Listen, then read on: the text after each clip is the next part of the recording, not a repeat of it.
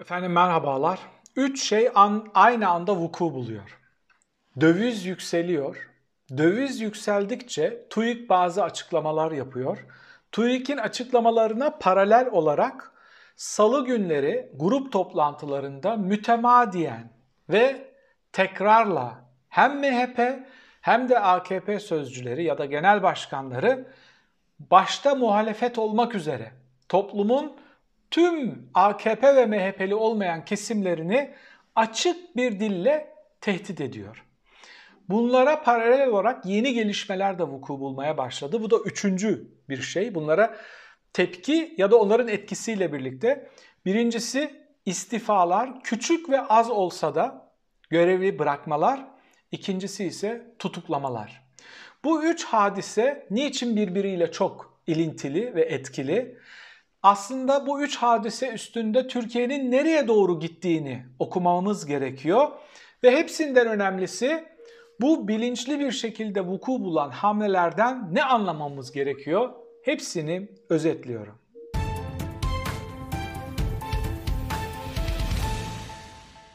Gerçek enflasyon %50 iken enflasyonu %20 açıklayan TÜİK, Türkiye'nin 7.4 büyüdüğünü son çeyrekte açıklamış. Şimdi simit almaya korkan, yarım simitlerin satıldığı bir ülkede ülkenin 7.4 büyüdüğüne, refaha ulaştığına, coştuğuna inandırmaya çalışan bir kurum var karşımızda. Bu çok dramatik. Yani buna artık herkes şunu biliyor. Hiç kimse TÜİK'e inanmıyor. Hiç kimse TÜİK'in verilerine göre yatırım yapmıyor. Ama insanlar maaşlarını TÜİK'in verilerine göre alıyorlar. İnsanlar kira ödemelerini TÜİK'in verilerine göre yapıyorlar. Dolayısıyla gerçek olmayan, iflası büyüten, her gün biraz daha uçurumun kenarına giden ve zeytinyağının, ayçiçek yağı tenekelerinin, bugün sosyal medyada gördüm, zincirlendiği, yani bir zincirle bağlamışlar onları birbirine, kilitlemişler. Satın almak istiyorsan biri geliyor, açıyor ve sana bir tane veriyor. Kuyumcu şeyi gibi neredeyse kasalara koyacaklar artık pahalı ürünleri. Türkiye'nin geldiği nokta bu. Bundan sonra bir sonraki aşama ne? Bakın, bir sonraki aşama şu: malların kıtlığı ve bazı ülkelerde vuku buldu. Türkiye'de henüz hiç olmadı ama yağmalama. Yokluk o noktaya gelirse, sosyal isyanlar başlarsa bir sonraki nokta oraya gelebilir. O zaman TÜİK kimi nerede, hangi veri açıklamasıyla kimi nerede durduracak? Dolar 13 TL'yi aştı.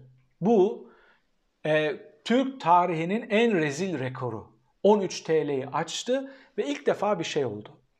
Hazineden, Merkez Bankası, düzeltiyorum, Piyasalar Genel Müdürü Doruk Küçük Saraç adında bir bürokrat istifa etti. Şimdi burada başından beri neyi söylüyoruz? Bu ülkenin yağmalanmasına, yanlış politikalarla talan edilmesine susarak elde edebileceğiniz hiçbir şey yok. Bürokratlar, halka söylediğiniz o cümle var ya, soğan yiyin. Siz soğan ekmek yiyin, toplu istifa edin. Erken seçim kararı 2 hafta içinde alınır ve ekonomi kısmen düzelme aşamasına girmeye başlar. Siz bunu benden çok daha iyi biliyorsunuz. Bu çöküşün nedeni sizsiniz. İş buraya geldi, bir yanlış yaptınız, ülkeyi bir hanedanlık için uçurumun eşiğine getirdiniz. Zeytinyağlarının, ayçiçek yağlarının zincirlenerek satıldığı bir ekonomide 7.4 büyüme açıklayan bürokratlar değil, istifa edip tıpkı işte ismini zikrettiğim Doruk Küçük Saraç gibi istifa edip ben tarihe böyle geçmek istiyorum, ben bu fotoğrafın içinde olmak istemiyorum diyerek geçebilirseniz, yarın bu ülkede daha rahat adım atma, daha rahat hareket etme şansınız olacak. Şimdi şöyle bir soru sormuş bugün Kılıçdaroğlu. Çıkıp diyorsunuz ki ülke ekonomik savaş altında, ülke ekonomik kurtuluş savaşı veriyor. Çok haklı bir soru soruyor. Diyor ki 19 yıldır bu ülkenin ekonomisini sen yönetiyorsun. Bay Kemal yönetmiyor. Onun tırnak içinde söylediği tabirle. Demek ki bunun sorumlusu sensin. Ülkenin geldiği bu noktanın müsebbibi de sensin. Bu açıklamaların, izahatın, komple teorilerinin karşılığının olmadığını görmemiz gerekiyor. Şimdi bulara paralel şunu iddia ettim. 2 şey oluyor. Birincisi grup toplantılarında yapılan tehditler. Mütemadiyen grup toplantılarında hemen hemen her hafta muhalefet tehdit ediliyor. Bu duruma itiraz eden, kritik getiren medya mensupları tehdit ediliyor, halk tehdit ediliyor. İşte sokağa çıkarsanız, itiraz ederseniz şöyle olur, nefesiniz ensemizde vesaire. Ama bunun etkili olmadığını görüyorlar. Bu çok etkili olmuyor.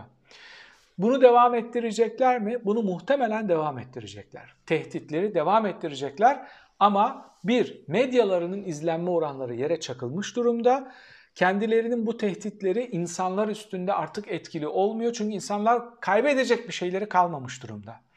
Ama farklı bir şey daha vuku bulmaya başladı. Deva Partisi tüm bunlara paralel olarak vuku buldu bakın. Yani bunu bir asayiş şeyi olarak görmeyin. Deva Partisi'nin kurucularından Metin Gürcan tutuklandı. Şimdi niçin tutuklandı? Casusluk yaptığı iddiasıyla tutuklandı. Haberi paket ettikleri şey şu, işte bazı büyükelçiliklere $400, $500 karşılığında rapor yazmış. Şimdi benim burada ilk sorduğum soru şu, Türk büyükelçilikleri, Amerika'daki büyükelçilikleri, İngiltere'deki büyükelçilikleri para verip İngiliz ve Amerikalı uzmanlara rapor yazdırtmıyorlar mı? Yazdırtıyorlar. Kendinizin de yaptığı bir şey bu. Herkes bir perspektif görebilmek için bir kişiden değil, sadece Metin Gürcan'dan almazlar. Parayı verirler, 3-4 farklı yerden raporlar alırlar ve ona göre bir okuma yapmaya çalışırlar. Bu meşru bir şeydir. Yani bilgi satın alırlar. Bu verilen bilgiler içinde şayet devletin istihbari verileri, gizli belgeleri yoksa uzmanlığın işi budur zaten. Uzman dediğin bilgi satar. Çıkar, ya bu bir savaş durumu olsa, bu bir çatışma durumu olsa sorgulayabilirsiniz. Şimdi Türk diplomatlar da bu bilgileri böyle satın alıyorlar. Kendi ulaşamadıkları, hatta şöyle diyorlar, siz bize kötü senaryo yazın, siz bize orta dereceli bir senaryo yazın, siz bize iyi bir senaryo yazın ya da 3 case'i birlikte yazın. Biz bunun parasını ödeyip alacağız ve farklı raporlarla mukayese edip bazı kararlar vereceğiz. Bunda bir şey yok. Yani bunda gayri hukuki bir şey yok. Eğer bir gizli belge paylaşmıyorsanız. İşte AVM'nin otoparkında buluşmuşlar. Diyor ki adam, kafeler zaten kapalı. Bir de böyle bir rejimde açıktan buluşmak zaten riskli bir şey. Yani bunu kullanabilirler diye endişe etmiş olabilir. Metin Gürcan'ı tanımam. Hayatımda hiç görmedim. Böyle sempati duyduğum, çok sevdiğim falan biri de değil. Sadece bu niçin buraya geldi? Bu hamleyi niçin yapıyorlar?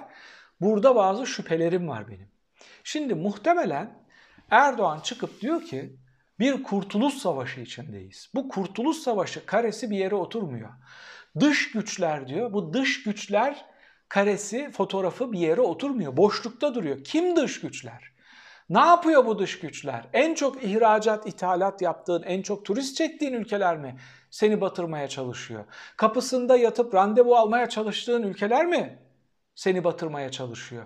İşte bu sorular sorulup, biz ısrarla bunları sorup, bu sorular boşlukta kaldığı için bu ekonomik iflası bu şekilde izah etmek istedikleri için bakın dış güçler içimizden casuslar tutmuşlar ve onları satın alarak bize karşı hamle yapıyorlar fotoğrafına piyon taşıyorlar şu anda. Yaptıkları şey bu. Yoksa AKP'ye çok yakın SETA'dan ekmek yiyen uzmancıkları gazetecilerle görüşmüyorlar mı? Diplomatlarla görüşmüyorlar mı? Kendi fikirlerini söylemiyorlar mı? O diplomatlar açık bıraktıkları iPhone'larını çıkartıp ses çektikleri ses kayıtlarını SETA Vakfı'ndaki aktörler üstüne bugün yayınlasalar ne diyeceksiniz? Ya da Amerika'daki uzmanlar Amerika'daki uzmanlar çıkıp biz de Türk Büyükelçiliğine aynı raporları para karşılığı verdik ve onlara bilgi sattık dese ne yapacaksınız? Şimdi ülkeyi götürmeye çalıştıkları yer gerçekten ürpertici bir nokta.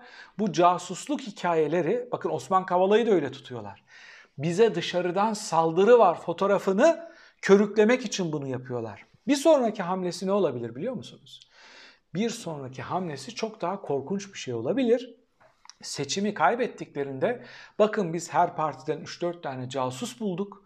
Bu casuslar sizi kandırmış olabilir ama biz seçimi kaybetmiş olsak bile iktidarı onlara teslim edemeyiz diye gerekçelendirebilir. Şimdi ben burada uçuk bir komplo teorisi yapıyorum ama bu adamların korkutucu bir fotoğrafı var. Çok basit gerekçelerle size bir şey hazırlıyorlar. O dış güçler dedikleri ve altını dolduramadıkları bir türlü malzeme taşıyorlar oraya doğru ve bunu sizin için inandırıcı kılmaya çalışıyorlar. Sundukları haber, yani biraz da böyle MİT tandanslı gazetecilerle piyasaya sundukları haber, otoparkta buluşmuşlar. Zaten bütün kafeler kapalı, bütün lobiler kapalı pandemi boyunca. Ya parkta buluşacaksın ya otoparkta buluşacaksın. Bunun başka alternatifi yok. Yani bir de şu var. Evet, sizden korktukları için, bunu bu şekilde kullanabileceğinizi düşündüğü için böyle yapmış olabilirler. Bir de Allah aşkına aklınızı başınıza koyun. Bırakın bir parti kurmuş akademisyen bir aktörü. Şu anda simit almaya endişe eden insanlar $400 vatanını satar mı? Siz gerçekten aklınızı mı yitirdiniz? Bir casusluk yapan bir diplomatın, bir akademisyenin vesairenin bedeli $400 olabilir mi?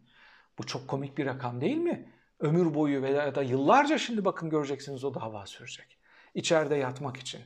$400 bir akademisyenin o ay alacağı kitapların parası olabilir. Online abone olacağı kütüphanelerin parası olabilir. Başka hiçbir şey olamaz. Bu kadar küçük rakamlardan dolayı bu ülkeyi satanlar varsa siz o ülkeyi yakın. Hiç üstünde yaşamayın. O milletin yüzüne çıkıp bakmayın. Bu inandırıcı değil. Bunun arkasında kimsenin durma ihtimali yok. Bu yapılan korkunç bir adaletsizlik. Tekrar ediyorum, bu vatandaşı Metin Bey'i tanımıyorum. Ama buna dur demezseniz, bugün toplu halde buna şüpheli bakar ve uzaktan seyrederseniz, bu sizin partinize gelecek, bu sizin sokağınıza gelecek ve bunun ardını arkasını hiçbir zaman alamayacaksınız. Hukuk yok. Yani bu ülkede o imzacı akademisyenler dediğiniz akademisyenler hakkında Anayasa Mahkemesi karar aldı, iade edilmeliler diye, ama saray istemediği için hiçbir rektörlük onları tekrar işe almıyor. Kendi yazanına, çizenine, düşünenine, dil bilen akademisyenine bu kadar savaş açan, bu kadar nefret eden, senelerce çocuklarınızı okullara, kurslara vesairelere koşturtup o akademisyenlerin önüne çıkartabilmek hayaliyle yaşıyorsunuz. Ama o akademisyenler sokağa koyulduğunda çıkıp onlara sahip çıkamıyorsunuz, destek olamıyorsunuz. Casus diye tutuklandıklarında başlarına bunlar geliyor. Şimdi bugün size şunu özetlemeye çalıştım. Bu casusluk hikayesiyle o dış güçler fotoğrafını doldurmaya çalışacaklar. Bunu artıracaklar. Çünkü hiç kimse bu hikayeye inanmıyor. Bir sonraki aşamada ise endişem, bu partilerin içinde casuslar var deyip demokrasi masasının, daha doğrusu demokrasi falan kalmadı, seçim masasını da devirme ihtimalleri olabilir. Sorum şu, soruyu bununla alakalı sormayacağım. Bu konu yoruma kapalı bence. İnsanların duruşları üstünden spekülasyon yapmayalım. Ama TÜİK hakkında bir soru soracağım. TÜİK bazı veriler açıklıyor. Ben astrolojiye inanmıyorum ama size şu soruyu soracağım. TÜİK'i mi daha inandırıcı buluyorsunuz, yoksa gazetelerin bastığı astroloji fallarını mı daha inandırıcı buluyorsunuz sorusunu yorum köşesinde tartışabiliriz. Birazcık da geyik çevirelim hep beraber. Bir sonraki videoda tekrar birlikte olmak üzere efendim. Hoşça kalın.